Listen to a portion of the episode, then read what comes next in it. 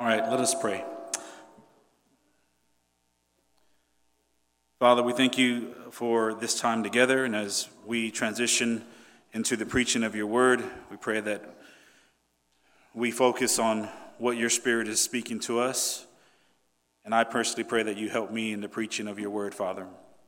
May we hear from you and may we walk in obedience to it. In Jesus' name, amen.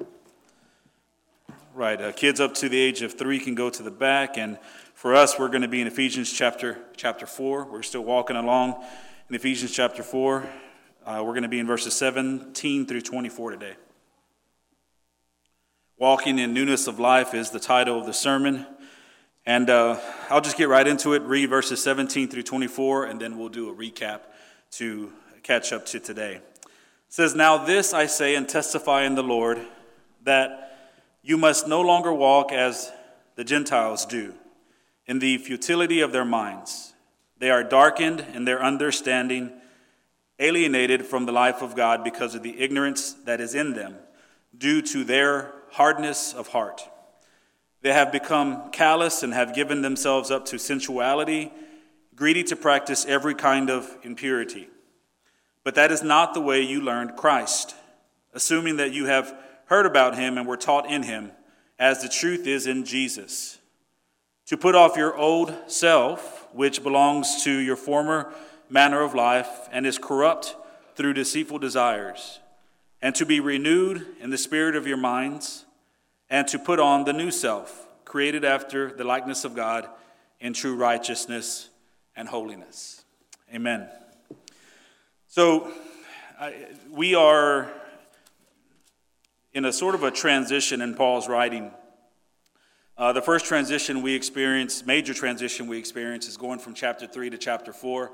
Um, chapters 1 through 3, Paul talks about the life that, that we have in Christ, the hope that we have in Christ. And then from chapters 4 to 6, he begins to speak about how we need to walk in newness of life or how we need to walk in that hope that we have. So that's the, the first major transition in the letter. Uh, but there's a, a minor transition within even chapter 4 because Paul begins or he ends uh, chapter 3 speaking about unity, praying for unity. And then he spends most of his time in chapter 4 speaking about this unity and also speaking about where this unity should end um, within the church. So when we look at chapter 4, we see that Paul's hope for the church is that they be strengthened uh, through fellowship. So what Paul is saying here is that uh, it's my hope that the church be strengthened through uh, wonderful, uh, godly unity.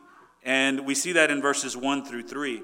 So if you have your Bibles with you, let's just read that real quick and and so that we can get better context about our verses today. Verses 1 through 3 says, I, therefore, a prisoner for, for the Lord, urge you to walk in a manner worthy of the calling to which you have been called. Now, listen to this, verse 2 with all humility and gentleness. Right? So, Paul's telling the church, you need to walk with humility and gentleness and patience. Why? So that you can bear with one another in love and so that you can be eager, verse 3, to maintain the unity of the Spirit in the bond of peace. So that's Paul's hope for the church in Ephesus, that they could be strengthened through fellowship. Now, after that, look at verses 4 through 6. Paul points out the basis of their unity. They weren't just to unify for unity's sake, just to keep the peace. Paul's saying, look, listen, the reason why you need to unify is because you are united. You're not, you're not maybe you're not kin, blood, but, but you're united in Christ. Look at verses 4 through 6. There is one body and one spirit, just as you were called to the one hope that belongs to your call. One Lord, one faith, one baptism, one God and Father of all, who is over all and through all and in all. So Paul says we need to unify because we are already united in Christ. And the bond that we have, there is no other bond like it. Not even the bond of, of blood, of, of us having the same blood, having the same kin to one another uh, from a, a, a biological standpoint. Paul is saying here, no, the bond that you have goes beyond um, biology, goes beyond the human aspect, it goes into the spiritual realm, and you are united under Christ. You're united because you have one God, you have one Savior, and you have one Spirit. So we have God that unites us. Therefore, you and I, as a church, and also outside of our church, God's universal church, we have a duty to unite with our brothers and sisters and to live in a to live in unity. Now, Paul reminded the church that God has brought together uh, people, different people. He has brought together diversity so that the body can be strengthened. That's the challenge of us uniting. It's, it's uniting and coming together because of our differences is a difficult, difficult thing. Our dealing with our differences is a difficult thing, but that's the way God intended it. Look at verse 7. But grace was given to each one of us according to the measure of Christ's gift. Now, skip down with me to verse 11. And he gave the apostles, the prophets, the evangelists, the shepherds, and teachers. Why? And, and pay attention to all those different uh, leadership roles in the early church. They're all called to the same thing uh, to, for the glory of God and, and the, the advancement of the gospel but they are different. And their differences equip the saints, verse 12, for the work of ministry, for building up the body of Christ, until we all attain the unity of the faith and the knowledge of the Son of God to mature manhood, to the measure of the stature of the fullness of Christ. So God has brought diversity together so that we could be strengthened in the Lord and, and He could use each one of us in the way He has created us, in the way He has intended to use us for the building up of the church. Now, after this, Paul speaks to the end goal of, of, of this unity that we have. He says, Rather, speaking the truth in love, verse 15, we are to grow up in every way to him who is the head into Christ, for whom the whole body, joined and held together by every joint with which it is equipped, when each part is working properly, makes the body grow so that it builds itself up in love. So that was a, a real quick recap of what we've been preaching the last several weeks. Uh, we've been focused on the unity of the church, but also, and, and more specifically, unity within the family, because we, we don't want to separate those two. Uh, there's the, the fellowship of the saints, you know, the, the gathering of, of, of God's people that we do on Sunday morning. This applies to that, but then also on the smaller scale, the unity that Paul is speaking about here goes home with you, and it applies to your family. Why? Because your family is part of the church. Your family is part of the church, and, and we should be living uh, like we do within the larger gathering of uh, the believers of Christ. So now we come to our, our verses 17 through 24.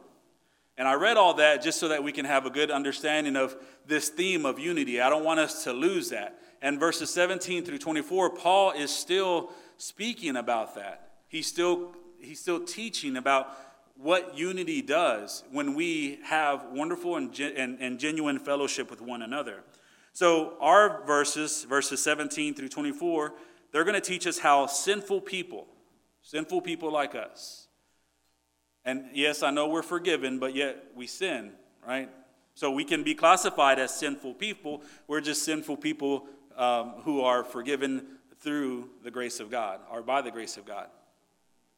So, how sinful people can experience, number one, spiritual unity, the, how we can experience this unity that Paul is talking about, and then also how we can experience growth.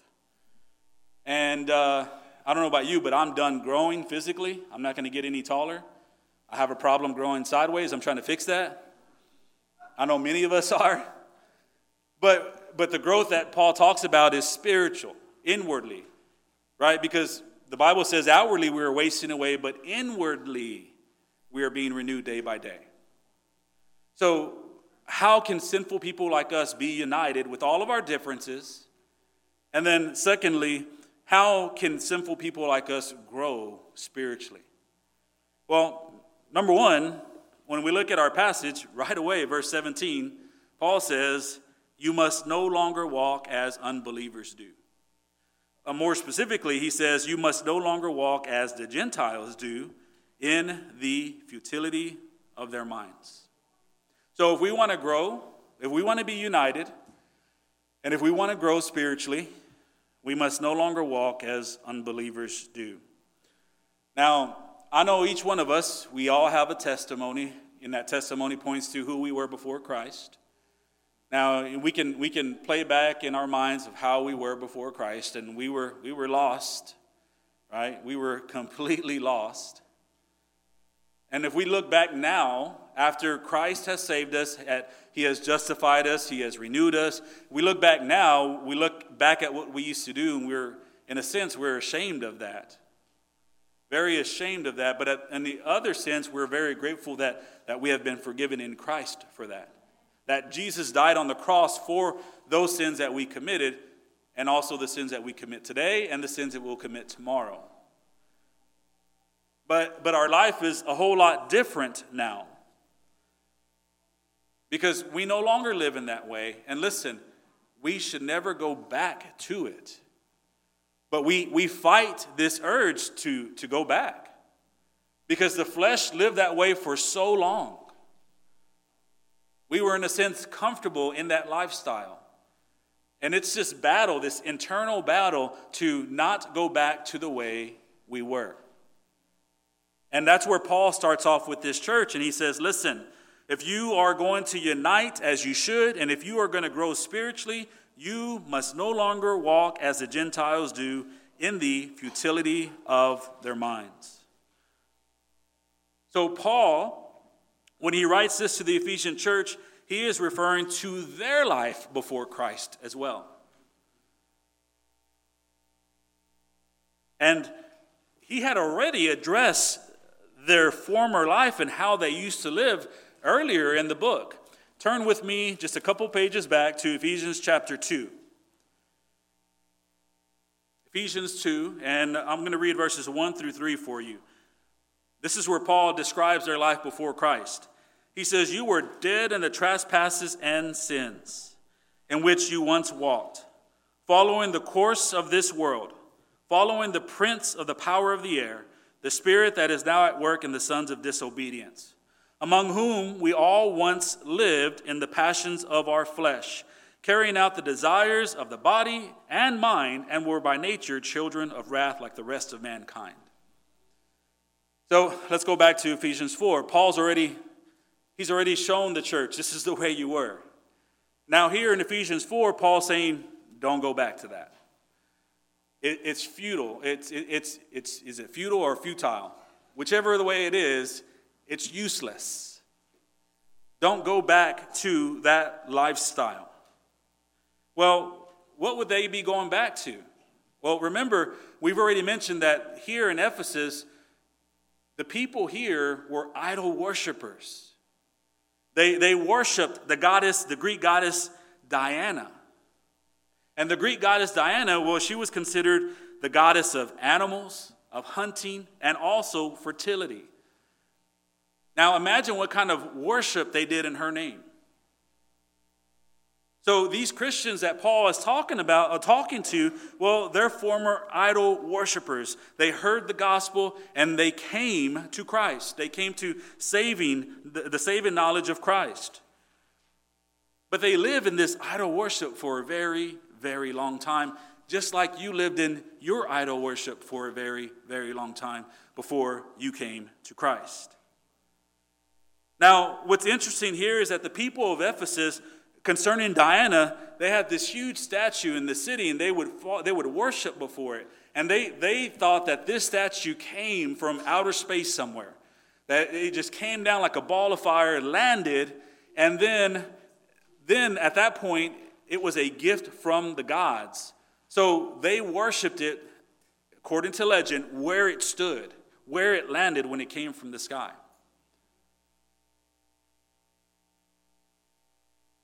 Paul, Paul tells them, Remember when you did that?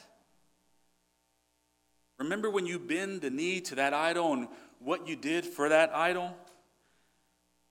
That's who you used to be. But now, but now in Christ, but now as a believer, do not walk as you once walked in the futility of your minds. You know, as I was reading this passage, I thought about, well, how can Christians live in futility? Because our hearts have been changed, God has saved us, He has put us aside for Himself, and, and the Holy Spirit works through us. How can we live in futility? Well, first of all, what is futility? Well, it's, it's uselessness, basically. To be useless, to do something that's useless. There is no real, there, there's no real fruit from it. Christians can live that way. We see it all the time. We've experienced it as well in our own personal lives. Where we're saved by grace, God has saved us. It's not like we are saved and then unsaved and then saved again and then unsaved. We're saved by grace. And God's Spirit, He, he keeps us. He keeps us to the very end. But sometimes we focus on things that have no value. And we live a life that, that brings no value. How can Christians do this? Well, Christians do this when we walk in the flesh. That's why the Bible talks about walking in the flesh versus walking in the spirit. Even though we're saved, we have to make that conscious decision to walk in the spirit versus walk in the flesh. So if we are focused on, on worldly things and we, we, we live by worldly standards, even though we are Christians and we are walking by the flesh, even though the Spirit is convicting us, and even though the Word of God is telling us that we're living contrary to what God desires of us, yeah, that's, that's futility. That's us living in disobedience to the Word of God and the will of God. See, the difference between us who are saved and the world is that us, we are disciplined by our Lord. And if we continue to walk in futility, sooner or later, the discipline of the Lord will humble us to a point to where we say, okay, we, we get it. Because the Bible says the Lord's not going to let us go. We, he, he is holding us in his hand. So we finally say, okay, I, I, I get it. I, I need to do something about it. So when we walk in the flesh, look at what that produces. See, the reason why we are we need to, to be obedient to God's word is because it promotes unity within the body and it promotes growth. But when we walk in the flesh, it's the exact opposite. When we walk in the flesh, it, it promotes disunity. When we walk in the flesh, we can see that we are, uni- we are not united with, with the gathering of, of, of Christians. We're not, not united with the church. We're like living differently than they are. Now, listen, I know there's differences within the way we choose to live our lifestyles, and I know that some people see things as sin and some people don't. But we, for some of those things, we have that right. But there are some amongst us that are living completely different lives. They look more worldly than they do godly. And God says, through Paul, that's not the way you should live. That's living in futility. I have no use for those kind of people. I have no use for that kind of lifestyle. So, yes, if we are not careful as Christians, we can live that way. And Paul talks about the depths of their futility. Look at verses 18 and 19. He says that those who live in the futility of their minds, they are darkened in their understanding, alienated from the life of God. What did I tell you about the disunity there is? When we live in the flesh, we are alienated. We, dis, we, we are we are basically, basically, we, we disconnect ourselves with the body of believers. In a sense, we try to disconnect ourselves with God. That's why it's called falling away. But they are darkened in their understanding, alienated from the life of God because of the ignorance that is in them due to their hardness of heart. They have become callous and have given themselves up to sensuality and greedy to practice every kind of impurity. Paul's saying, Nope, you as a Christian, don't live that way anymore. See, that's who these Christians were before Christ. But Christ has set them free. And Paul is making sure that they don't go back to verses 18 and 19, that they don't go back to living in that kind of way. We as a church need to look at Paul's message here to the Ephesian church. And we need to be very careful not to walk as unbelievers walk. We need to be very careful not to enslave ourselves to sin again. See, like the church in Ephesus, we need to be watchful of how the world around us is number one, affecting us, but then also number two, how it's affecting our families. We need to be very careful about that. See, the world around us is held captive to idol worship. It's like, it's like Ephesus all over again. It looks different, but it's the same thing. In Ephesus, it was a statue. There was business around the worship of Diana. We read in the book of Acts how there were people who made money off of the worship, off of her worship. So, in a sense, she was like a cash cow. Brought a lot of money to a lot of people. Well, our world is no different today. There are people who worship things that bring money to them. And they tell you to worship the same thing, not so that there not because there's life in that thing or not because that idol is real, but because it brings money to them. And so we live in a world that has a bunch of idols. And if we're not careful, we can get caught up in the same net. And we need to consider Paul's words here that we do not walk, or we need to, we, we no longer walk as unbelievers do. See, society is about self. First and foremost, it's about self uh, self promotion, self help, self illumination, self gratification, and self preservation. It's, it's all about what's, what's in it for me.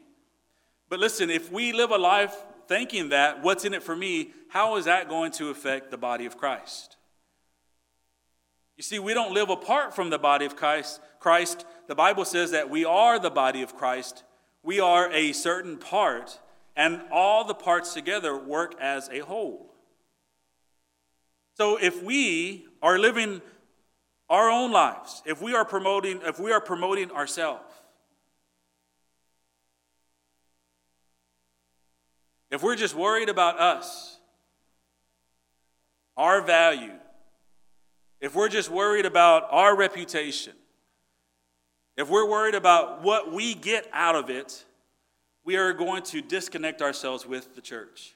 And guess what? We're going to disconnect ourselves with our families. And, and, and both of those relationships are going to struggle.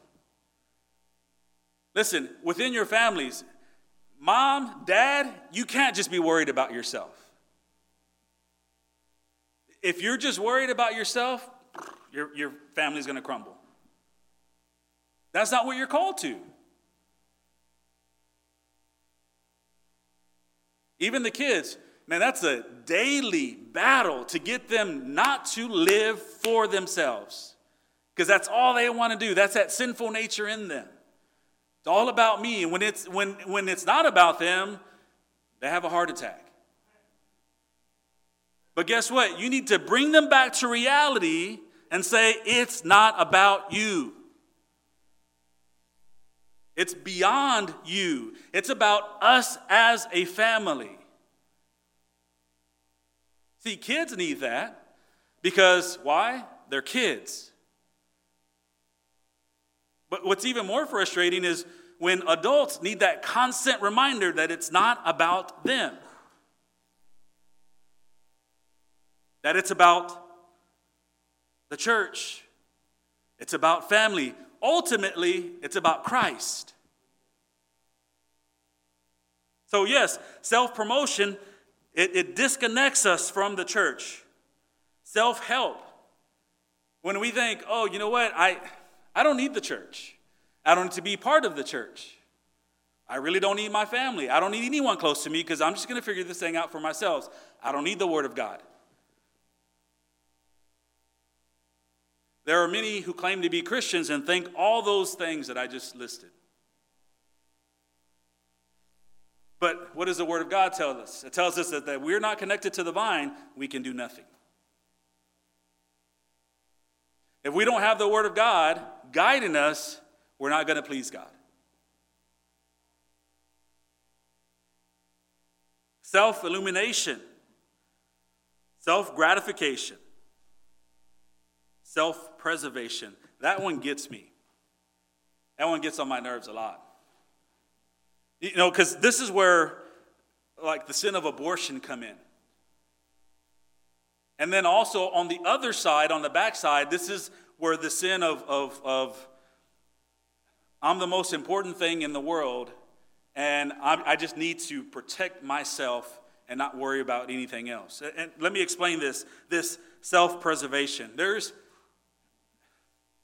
the mentality that the world has that number one, abortion is right and good, but yet on this other side, with COVID 19, it's exposed the same people who think that abortion is right and good, they want you to wear your mask, you to do get vaccinated so that they don't get sick and die. Did you catch that? Abortion's okay. The death of a, a, another life is, is okay, as long as it's not the death of me. I, I don't care about anybody else, I just care about me.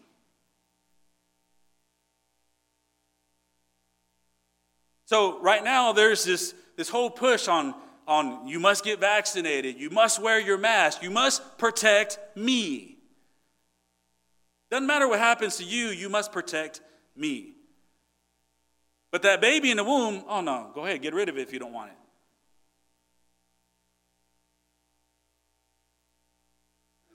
That's the way society lives. We can go on and on and on. Sexual moral revolution, the whole LGBTQ, EFG, HIJ, whatever you want to add to it. That's being pushed down the church's throat to accept that. And if you don't accept it, you have hate. Cohabitation, just living together.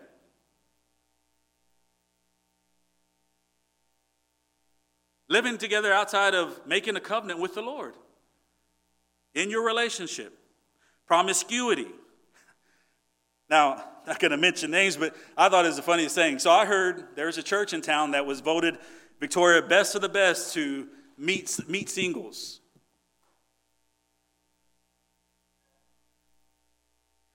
Now listen, it's, it's pretty funny because this is from this is a, a, a worldly society voting on that. Now, you telling me that this place where it's the best place in Victoria to meet singles, are you telling me that they are living according to God's word as they're meeting singles in this place?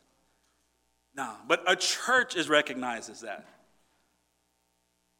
Best place to meet singles. Come on, man.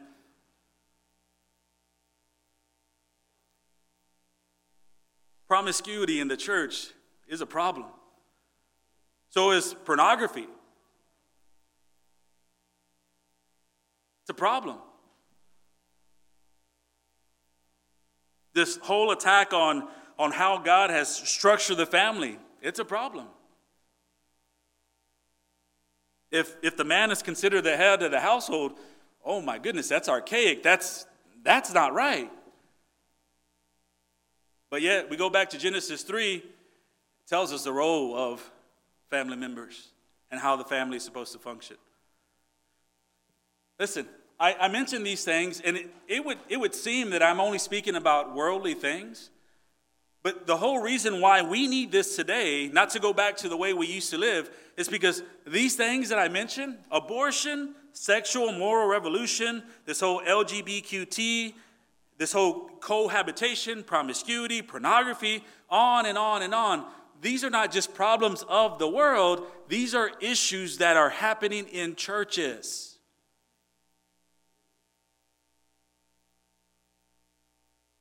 This is happening in our fellowship.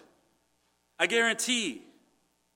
See, we can't be naive to it and think, oh no, we're all good. All these things, all sin, it's a product of self worship.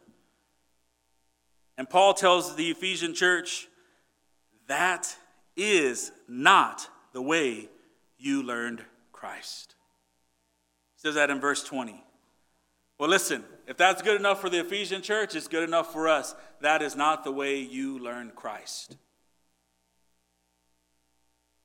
God has called you to be selfless in your life and the way you live, to put Him first and to put each other second. And that's what we are called to do. So, number one, we need to not live the way we used to. Sounds pretty simple, right? Very hard to do. Every day, it's a choice. Every moment, it's a choice. Then Paul gets into this. This is the second point, but within this second point, we have three different things that we have to consider of what Paul is saying. Also, uh, I, am fast forwarding to verse, uh, verses 22 to 24. Now, he says, Don't walk like you used to. Instead, you must walk in newness of life. Now, what I'm going to do today for you is I'm going to talk about the newness of life in general terms. Pastor Laramie next week will be getting more specific as to what that newness of life is and what, how Paul is, you know, what Paul is addressing with the believers here. I'm only going to speak to it in general terms. But he says this if you're going to walk in newness of life, put off your old self. That's where Paul starts. Verse 22 Put off your old self. It says to put off your old self, which belongs to your former manner of life and is corrupt through deceitful desires. Now, when you see the words or the phrase putting off your old self, it refers to repentance. It refers to repentance. So the newness of life begins with repentance. That's what it begins with. See, in order to walk in the new life in Christ, we we have to stop walking in Adam. That's what the Bible tells us. If we if you want to write this down, but go to Romans chapter 5. Romans chapter 5 gives us a, a, a, teaching on federal headship. What do I mean by federal headship? It's, it's who we belong to. Believers belong to Christ, He is our head. He is the head of, of, of the church. We belong to Him. We used to belong to Adam. How do we belong to Adam? Because we fell under sin.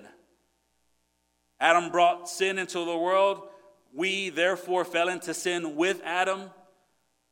He was our federal head. But when Christ saved us, he saved us from that life, and now we are under Christ. But this whole term, you know, this whole, this whole thing about headship, Paul is saying, you're not under Adam anymore. You're not ruled by your flesh anymore. When you were under Adam, you had to obey your flesh. You were held captive to your flesh. Now you're under Christ. Well, number one, Christ has set you free from the, the bondage of slavery. Now you don't have to do it anymore. Now you're not controlled by the sin. You do it because you want to. That's why you do it. You do it because you want to. But Paul is saying, Put that off. Put off your old self. In Adam, you were lost because you were separated from God. You, you live to please yourself above God and everybody else. And to that, Paul says, stop. I think it's very interesting that the very first thing we must do to walk in newness of life is stop. Right? I mean, you would think it's, it's man, get, just get in there and get going. That's not what Paul says. Paul says, stop. Now, it reminds me of my children whenever they're doing something wrong. When they're doing something wrong or they're about to break something, what do you do? Stop. Right? Depending on what they're doing. Stop. You don't just give them instruction to go ahead and act a different way. You usually tell them, stop, especially if something's going to hurt them, they're going to damage something. That's the first thing out of your mouth whenever you're talking to your kids. Stop. Are they talking back? You better stop. Right? Am I the only one? I hope not. First thing we do, stop.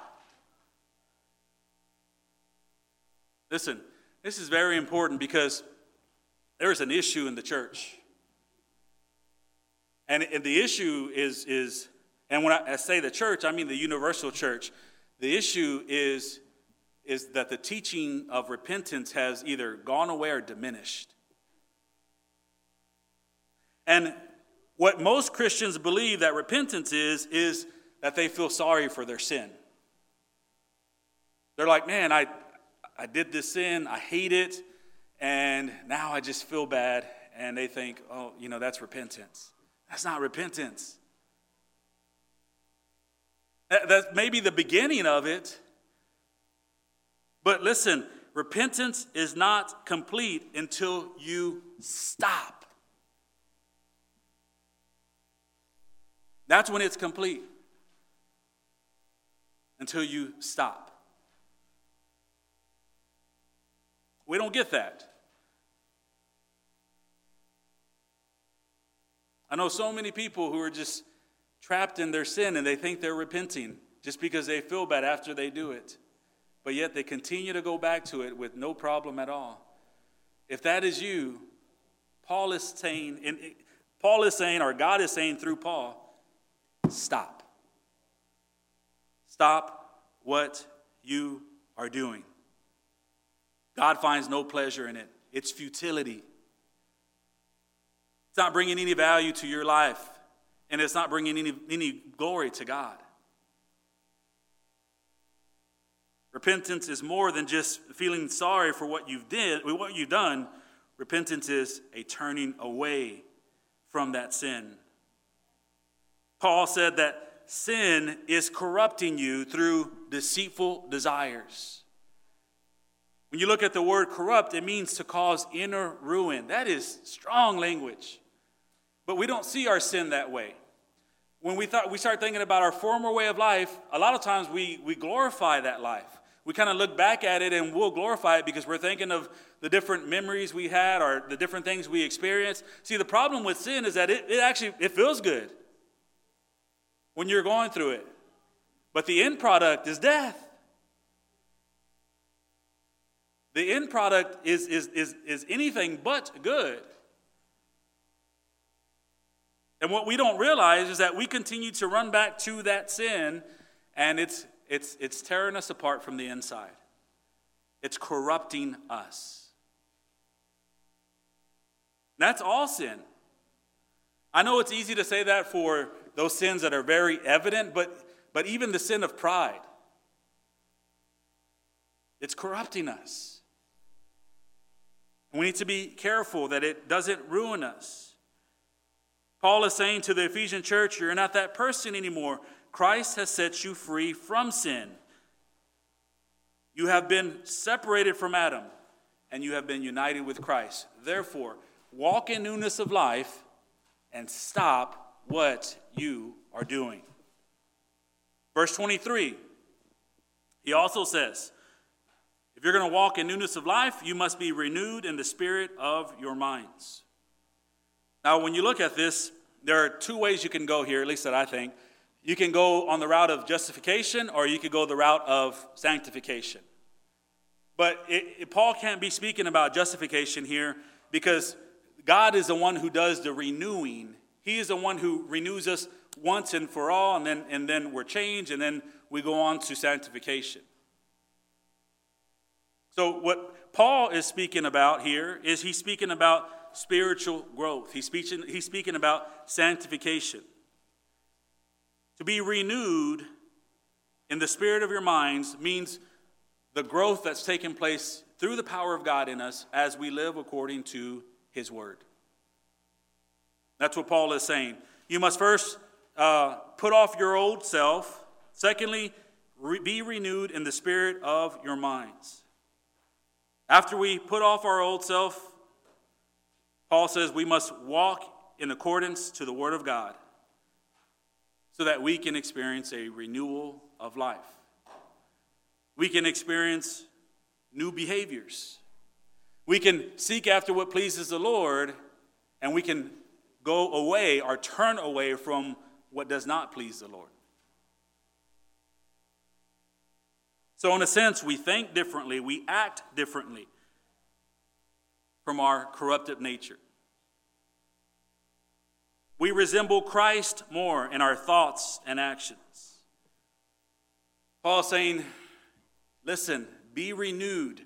Do not quench the Holy Spirit. The Bible talks about us quenching the Holy Spirit. What does that mean? Well, the Holy Spirit's presence, presence is evident in us when we walk in obedience. We quench it whenever we walk in disobedience. It doesn't mean that the Spirit is no longer there, it's just not as evident. Just think of it as a fire that's burning bright when we're obeying the Word of God. Everybody can see it. But what happens when we're not obeying God? Well, we throw some dirt on that fire. It's still going, it's just smoldering. It's not a big flame anymore. Paul says we must walk in obedience to the word if we are going to be renewed by it. And the more we walk in obedience to God's word, the more we are washed by the word and the more we grow spiritually.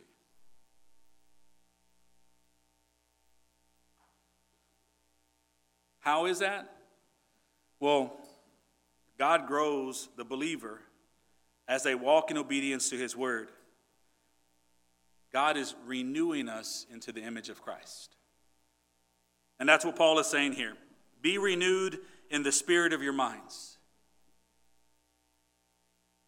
We can't do this work without God, but we're involved in this work. And then finally, he says, put on the new self. Look at verse 24.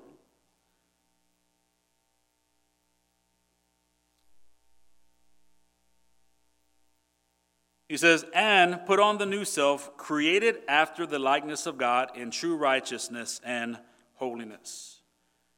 Now, as we put on the new self, that speaks to our worship of God as we live a life of repentance and obedience.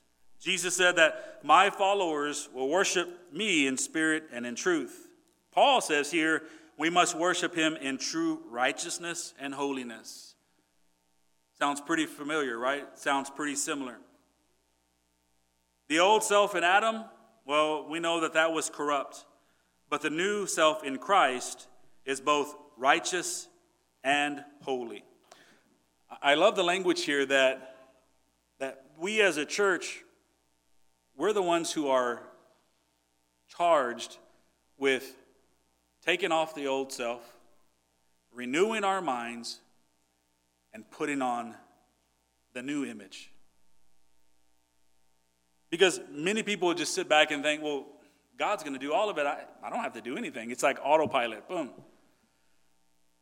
He's going to grow me. He's going to do this. He's going to do that. I, I just kind of just live my life, and eventually things, good things will happen.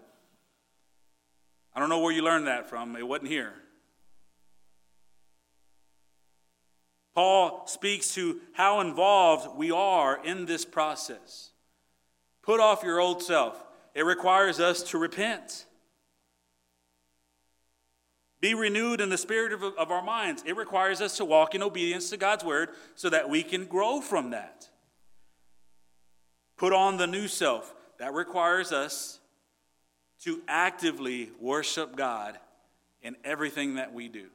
If I'm a father, I'm going to be the best father I can, not so that I can get the glory, but so that God can get the glory. And it's worship for me. If I'm a husband, same thing. Out of reverence for Christ, for the glory of God. If I'm a pastor, same thing. Out of reverence for Christ and for the glory of God. My old nature, the, the, the Adam nature, and I have to fight that all the time. It was, it was what are you going to get out of uh, it?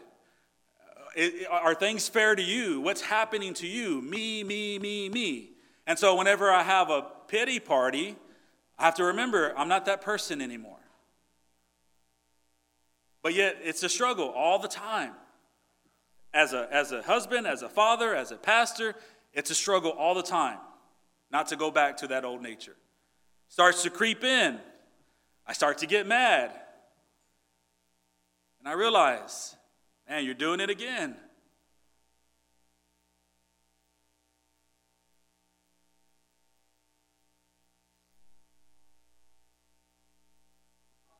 We need to put on the new self that is in Christ. We are called to be righteous, we are called to be holy. And the only way we're going to do that is in Christ. And I love how he ends when he says that our new nature is created in the likeness of our Father. You know, you know the biggest difference how you can how you know that you've put off the old self and put on the new self?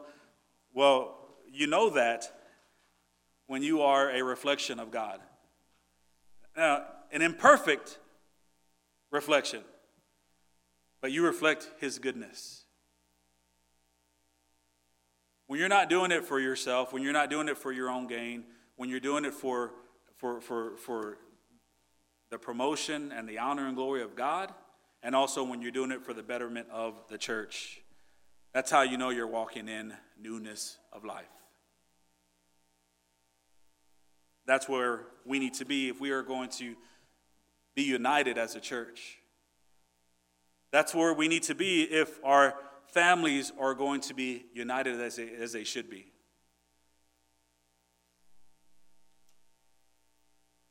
Brothers and sisters, listen to me very carefully here. And this is, this is from the bottom of my heart, and this is something that I've learned within my own, within my own marriage.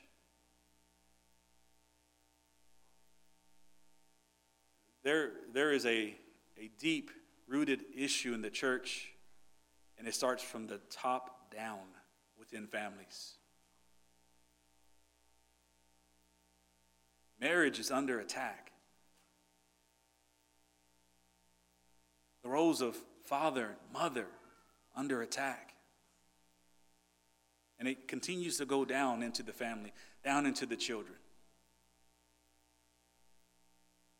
And listen, if you sit there and you pray about your family, and even outside of that, if you sit there and you pray for your church, you need to remember that you are part of that. You make a difference in that. And the problems that are in your family, the problems that in your church, guess who they start with? They start with you.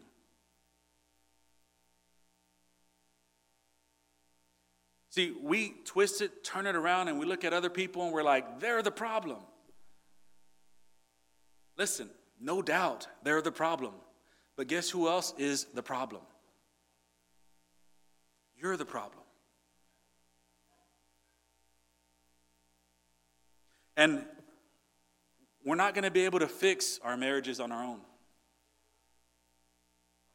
We're not going to be able to fix our families on our own. We're not going to be able to fix our church on our own.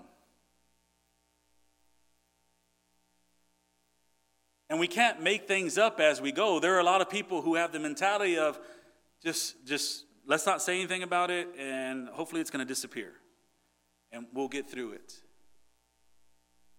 Listen, it's not going to disappear. God, here in Ephesians chapter 4, has talked about unity what Christian unity is, why we are united. That's why I went back and did the recap. Why we are united, what unity looks like, and also how to maintain that unity. And look, things don't just disappear. What God is saying in Ephesians chapter 4 is that you must not walk in the way that you used to because that's what's causing all the issues in your relationships.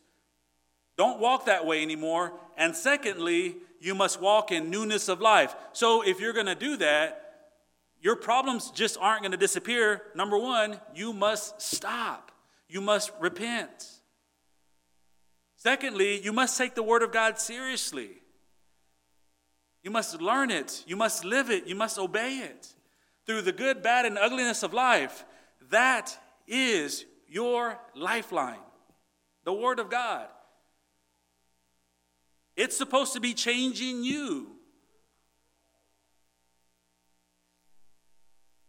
And then Paul also says, you got to put on the new self. Everything you do, you got to do it for the honor and glory of God. Things aren't just going to go away. God has given you the blueprint here. You have to decide if you're going to walk in newness of life. You have to decide if you're going to obey Him. You're going to have to make a decision. Is your way better which hasn't worked, you continue to go through the same things over and over and over and over again. Is your way better or is the Lord's way better? Well, listen, our ways are not like His ways.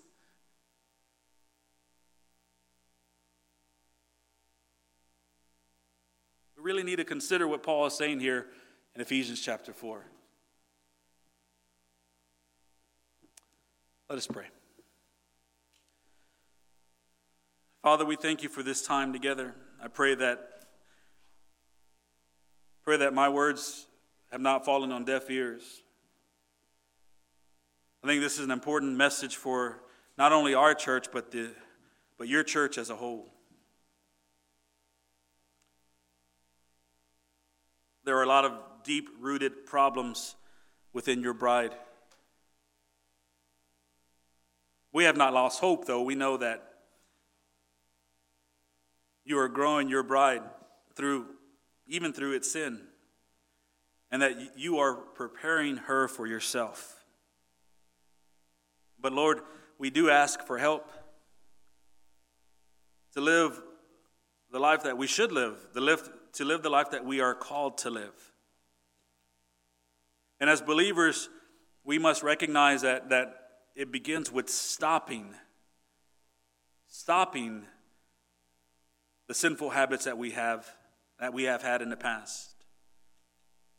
Stopping to live for the enemy. We must repent. We must consider your word for what it is. It is your divine word that has been given to us to shape and, and, and, and guide our lives. We must see your word as, it, as ultimate authority because it is spoken by you. And we must humble ourselves. We must realize that our life, the life that you have created us for, the life you have called us to live, is not for us, but it's for you and for each other.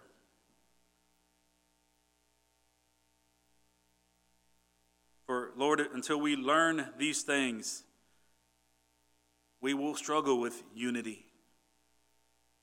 We will struggle with problems within our families, in our churches. Help us to understand that making a difference starts with us.